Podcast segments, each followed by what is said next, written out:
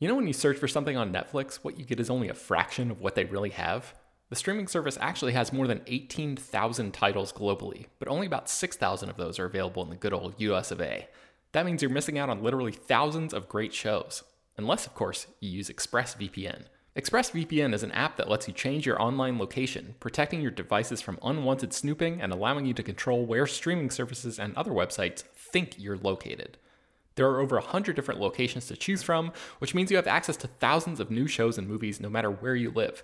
This doesn't just work with Netflix, it works with Disney Plus, Hulu, Max, a UK streamer called BBC iPlayer, and more.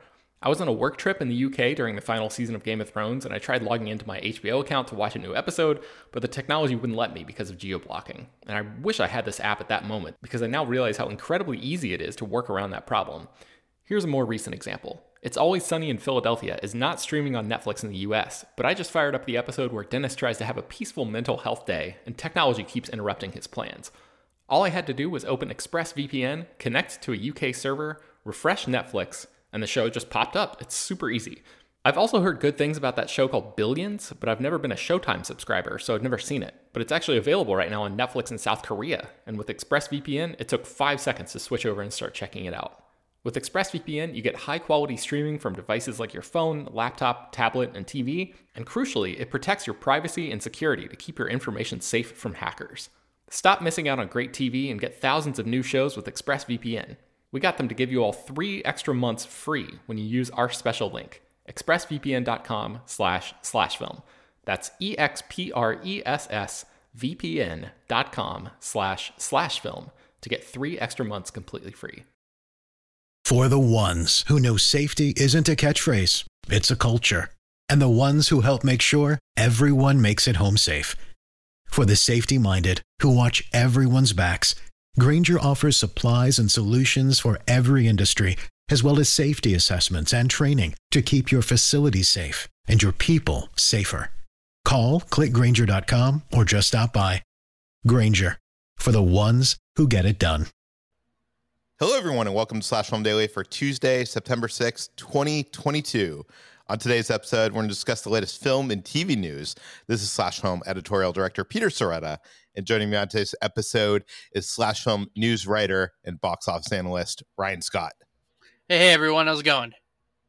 Uh, how was your what is it Labor Day weekend? I, I believe it was Labor Day weekend. yes. Did you do anything fun? I was supposed to. Uh, I was supposed to go to Dallas with my girlfriend for a uh, art exhibit, and I ended up feeling uh, really crappy on Saturday, so I ended up having to sit it out. Uh, uh, so I didn't do much. Uh, played a lot of Halo, but that was, you know, eh, such is life sometimes. Yeah, I went to Orlando to go to Universal Studios Halloween Horror Nights 31 and this is the big uh, haunted house event. Uh, I did a video on Ordinary Adventures. I'll link that in the show notes if you want to go check it out. It's it's awesome. Uh, this year was different because usually the event has a lot of IP houses, like some big big IP, and the biggest IP this year was The Weeknd. The uh, the music artist The Weeknd had a, a house called the After Hours Nightmare uh, which was a lot of fun. Had his music. Uh, Kitra was dancing and then screaming and then dancing and then screaming. It was like uh, walking through his music videos. If you've ever seen any of his music videos, it was, his music videos come to life in a in a horrific way. Um, but uh, the the other houses I liked, uh, they had this bugs eaten alive house, which uh, was uh, it, it was tons and tons of bugs.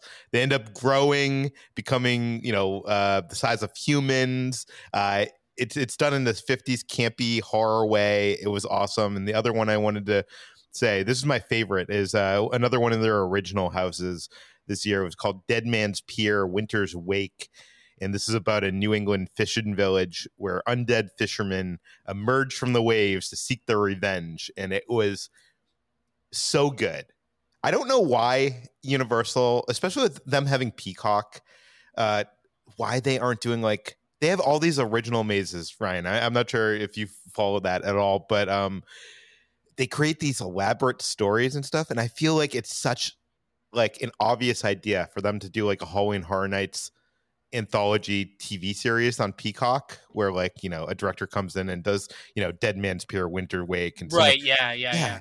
yeah. It, it, just seems like a home run to me because there's such like a rabid fan base for this stuff. Like people travel from around the world to this event every year. It sells out. Um, but if if you've ever if you've never seen it, check out the the video. I'll link it in the show notes. It was a great time. Well, if Peacock can afford to lose some more money, maybe they should do it. But, uh... yeah. Okay. Uh, talking about losing money. this uh-huh. weekend we, we, had something called National Cinema Day. We did. And um I don't even know if anybody listening to this actually knows that happened. I mean, look, here's the thing. Uh so it was it was uh, thrown it was kind of brought together by the National Association of Theater Owners through their nonprofit arm. They were trying to figure out a way like okay, we got to do something because like, you know, we've talked a lot about the box office is pretty barren right now. Well, people paid attention. 8.1 million tickets were sold on Saturday through this um endeavor. So, you know, a lot of $3 tickets were sold. Um, so that was the idea. Any movie, any format, no restrictions. Pretty much every theater in the country participated. So a whole lot of tickets were sold. Um, and the idea was to just get foot traffic, foot traffic to movie theaters. You know, it wasn't about generating a lot of revenue. Like the studios were on board for like, okay, we're not obviously now we're going to make a ton of money here, but you know, the idea is to to help out the theaters right now. And yeah, it did. It, it got a lot of foot traffic in there, but it's one day, you know, and yeah, you got a lot of traffic for one day, but you know, then after that, you're left still with a barren wasteland and wasteland until mid October. So it was a nice short term solution, but it, you know, again, it's one day.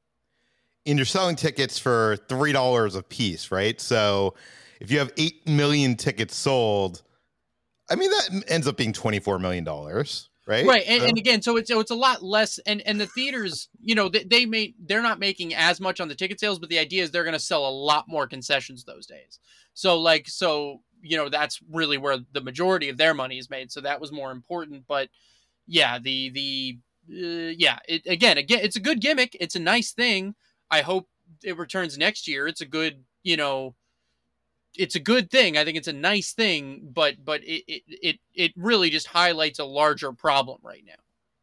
What what high what problem is it highlighting? Well, that we have two months on the calendar left with no big releases that are leaving movie theaters to fend for themselves, and they can't really do that because that's not how this business works. Yeah, well, that's a problem that's unique to this year and this time. That's not going to be something that we see happen next year, which makes me wonder: Will they do this again? Because I'm sure next summer, late summer, won't have this problem. Yeah, we'll see. I, I hope they do it again because it did seem like a good idea and it did seem like it went well. Um, so we'll see. I don't know, but uh, but yeah, it was just you know leading into that point that you know the the box office this weekend for a Labor Day weekend was abysmal. I mean, just absolutely abysmal. I you know no two ways about it. I honestly thought people would return to the theaters to see that Spider-Man No Way Home re-release. I thought they would more than they did. Yeah, I thought so too. Um, but I think it speaks to the sheer volume of money that movie made in its original run, and just the fact that it's been available to rent or buy for so long now that you know it it wasn't going to be enough to get people out.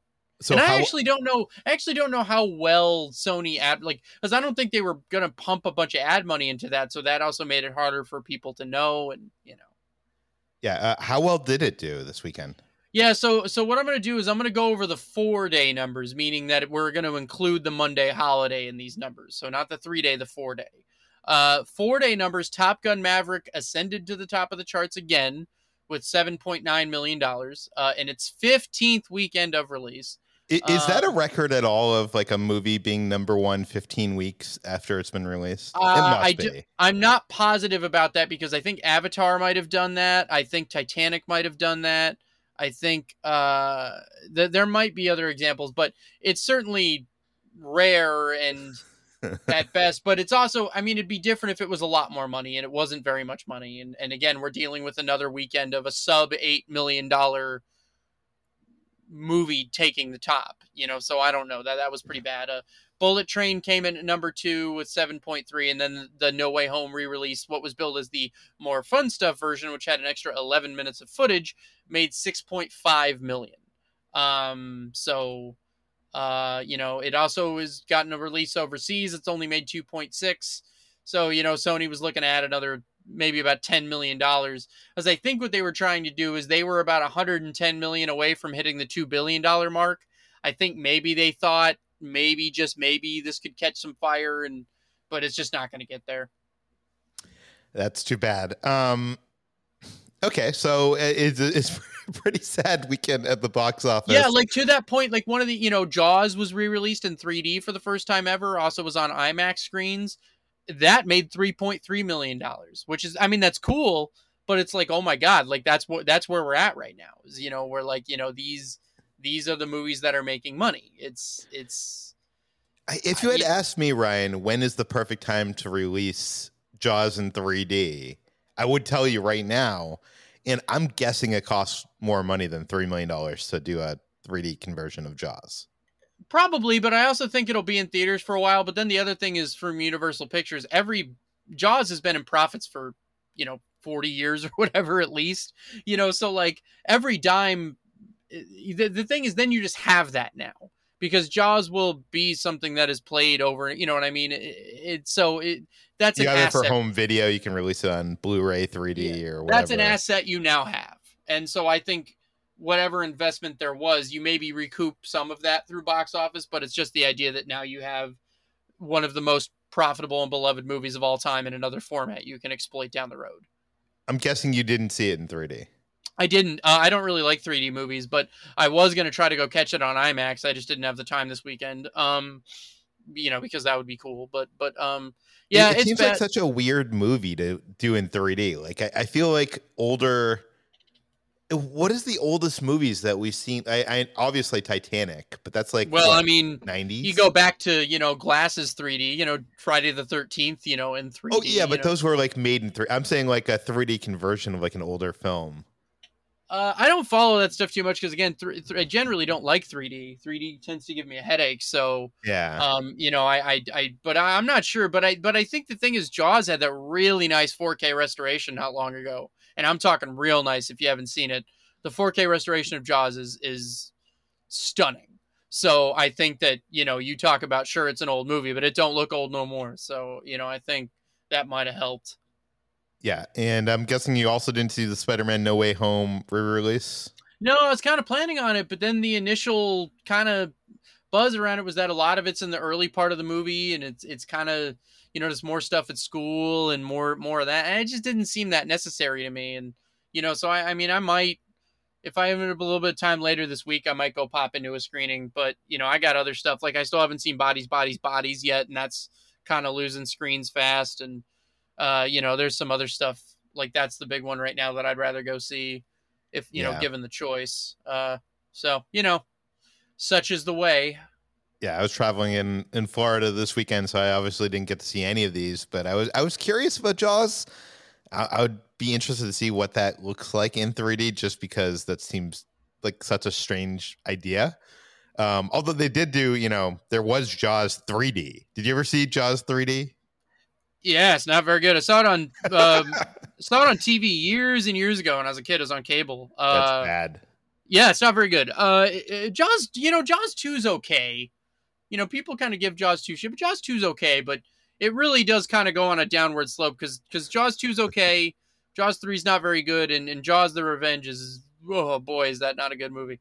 Uh, that's got to be the worst movie Michael Caine's ever been in, right? Like, there's I I haven't seen all of his movies, but that can't I, I, I can't imagine he was in a worse movie. Yeah, I, well, he has a lot of movies. I, I am I'm not too, too, sure, but yeah. Um, but I, I want to see the No Way Home uh extended cut or the more what are they more fun it? stuff version more i think what pisses me off is i like bought the 4k copy of that movie and now they're gonna have another co- like version of the movie and you're going to clearly clearly they're going to do a home video release with that on it so you yeah. know you're going to that kind of pissed me off a little bit but whatever okay let's let's move on let's talk about uh, dc films i know a week or two ago we had heard that dan lin the producer of it and the lego movie he was going to he was going to be signed he was i guess in talks and some reports that he actually had signed on to become the new head of DC Films, but it turns out that isn't the case after all. Yeah, so um, what we know is that David Zaslav, a man we've talked about a lot recently, the CEO of Warner Brothers Discovery, is looking to revamp DC altogether. You know, DC Films, all of it, the the film and TV unit primarily, though. Um, uh, Walter Hamada is the head of it right now, but he is departing after Black Adam. It has been widely reported. Uh, uh, he took over kind of after the release of Justice League and came in at a pretty tumultuous time. And uh, I don't know. I, I Hamad has, uh, in my opinion, been done a good job. But anyway, that's beside the point. But anyway, so Dan Lin, it had been reported at the end of August. Uh, uh, for those that don't know his name, he's a very successful producer. Uh, produced, you know, it, the Lego Movie, the Aladdin remake. Stuff like The Departed, The Two Popes for Netflix. He's all over the place, but he's you know very good resume of success, success, good relationship with Warner Brothers uh, it had been reported that he was the the man. He was in talks to to sign on the dotted line and get this job. Uh, the only problem is he has a production company of his own called Rideback, and so he has a lot of projects with other studios through that company.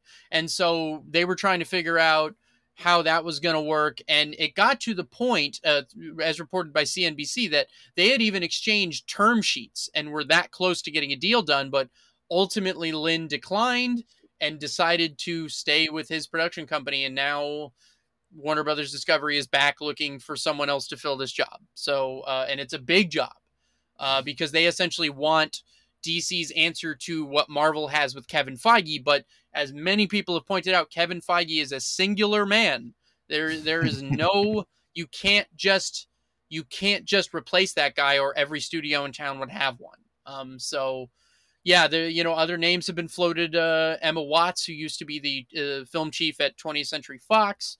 Uh, there has been some discussion of, excuse me, um, the Arrowverse architect himself, uh, Greg Berlanti. Uh, but but I, I don't know how seriously that that Warner Brothers is considering him for the job. So, but I guess now and Emma Watts, it's worth noting was was apparently approached back in April and kind of didn't go for it, but it seems like maybe they've circled back to talking to her, so I don't know. Um, the problem, you okay. know, so it, it's a big job. It, it's it, anyway. Yeah, go ahead, Peter. Sorry. No, I was gonna say, uh, let's get into speculation here. What if Dan Lin was so close to signing? Like it sounded like the term sheet, like they there was. It sounded like it was going to happen. What do you think made him step away? Well, again, he's got a very successful production company, and I think yeah. he just didn't I don't think it was anything insidious. I just think that he didn't fully want to walk away from that. And, you know, I think the idea was that Warner Brothers was going to end up taking a stake in his company. So that would be less of a conflict of interest or whatever. But, you know, being the head of DC Films, he that would be his full time job. He would probably have very little time to devote to other projects. So uh, it seems like that was, you know, the thing. But who knows? I mean, uh, David Zaslav hasn't developed the best relationship with filmmakers up to this point. So maybe Lin didn't want to hitch his wagon to to that. You know, I, I don't know. I don't want to speculate too much, but yeah, it does seem yeah. like more than anything, he just didn't want to abandon his production company. I don't understand who you get to uh, for that role of the head of DC Films. Like it's I, again, I, it's not easy. You yeah, it's there's no other Feige out there, so because the reason why Feige works so well is he is such a fan of the comics.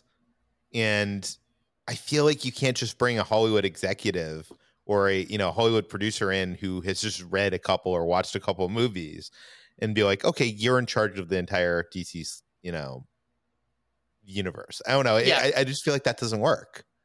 Well, but I also think the thing with Feige is he came up slow. He, you know, produced the X Men movies and yeah. then produced other stuff and then he had the and then he had the opportunity to build the Marvel Cinematic Universe from scratch. The problem with whoever takes over this job is that they're coming in Zaslav wants a cohesive DC universe, but you've got the Batman that exists in its own universe and it's getting spin-offs on HBO Max and a sequel. The Joker is getting a sequel that exists in its own universe. You've got problems with the Flash, you've got Black Adam, you've got other stuff that's still kind of anchored to the Snyderverse how do you make this cohesive? What do you do? it, it is not an easy job. And, you know, uh, Walter Hamada was apparently building to a Crisis on Infinite Earths movie, and that would have been the reset button that they were looking for. Now that plan is out the window. I don't know. So there's so it seems like an unenviable and thankless job at least in the beginning. I don't know who wants that job. I tell you what I know. Greg Berlanti, working with a very limited budget, made a very, very, very successful cinematic universe on the CW while producing about 10 other hit shows for other networks.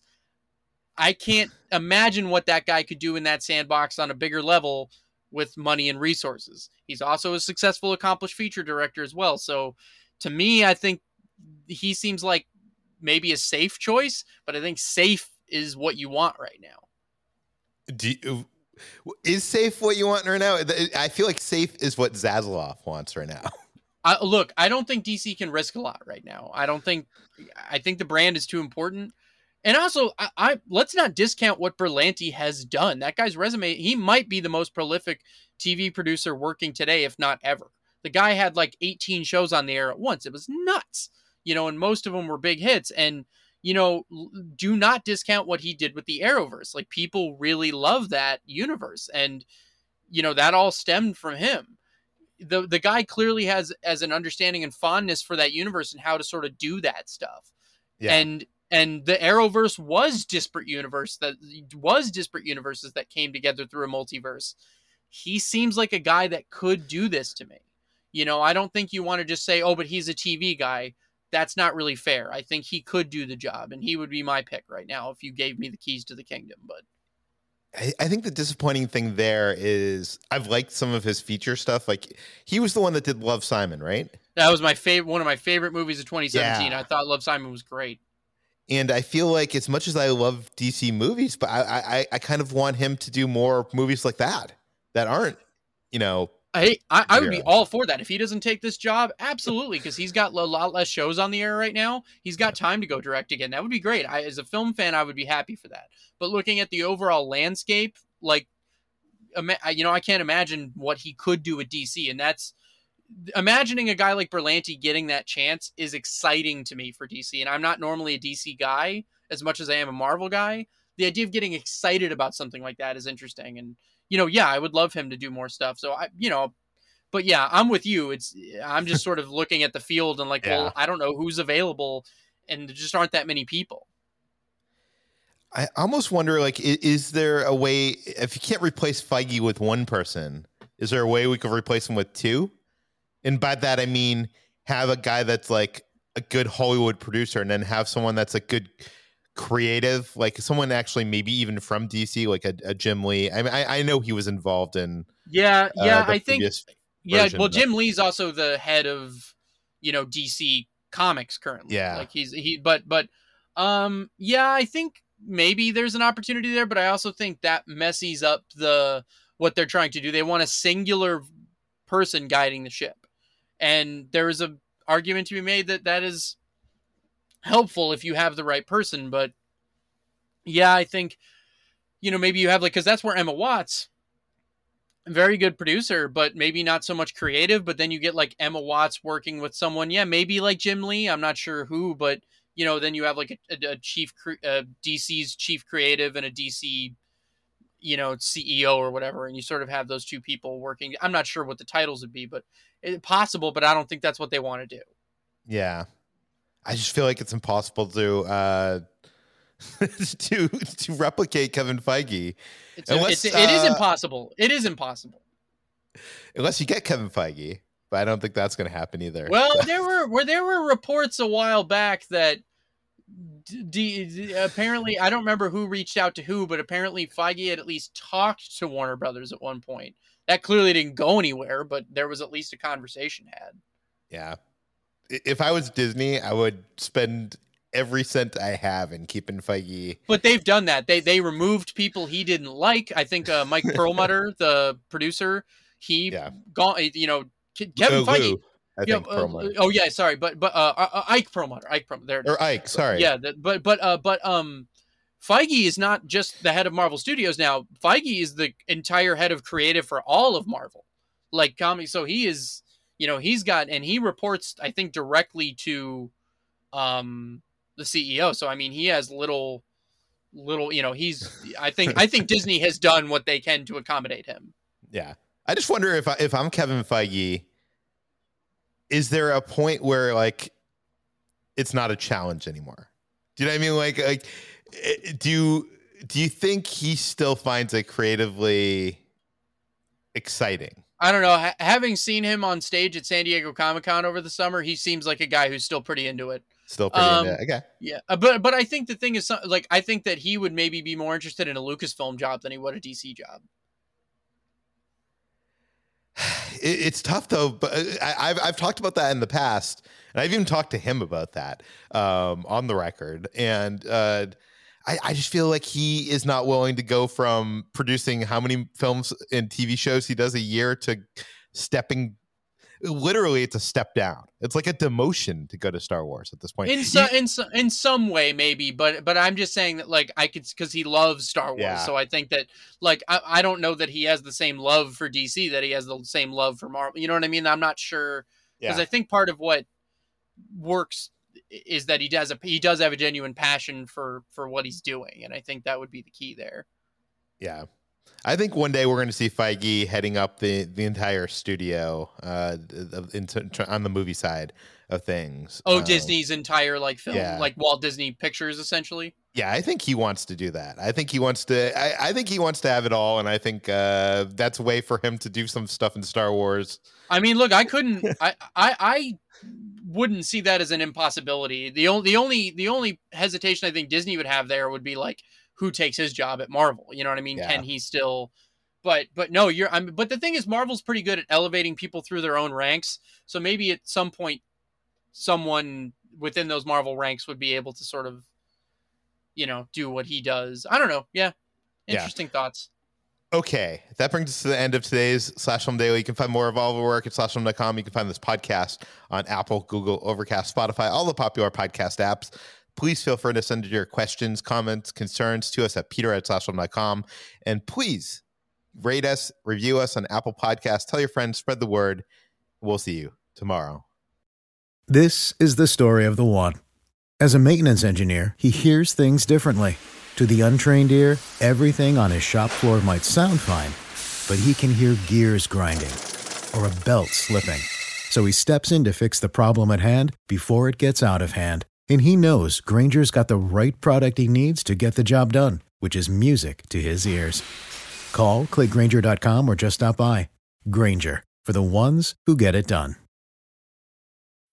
When you need mealtime inspiration, it's worth shopping Kroger, where you'll find over 30,000 mouthwatering choices that excite your inner foodie. And no matter what tasty choice you make, you'll enjoy our everyday low prices, plus extra ways to save, like digital coupons worth over $600 each week. You can also save up to $1 off per gallon at the pump with fuel points. More savings and more inspiring flavors make shopping Kroger worth it every time. Kroger, fresh for everyone. Fuel restrictions apply.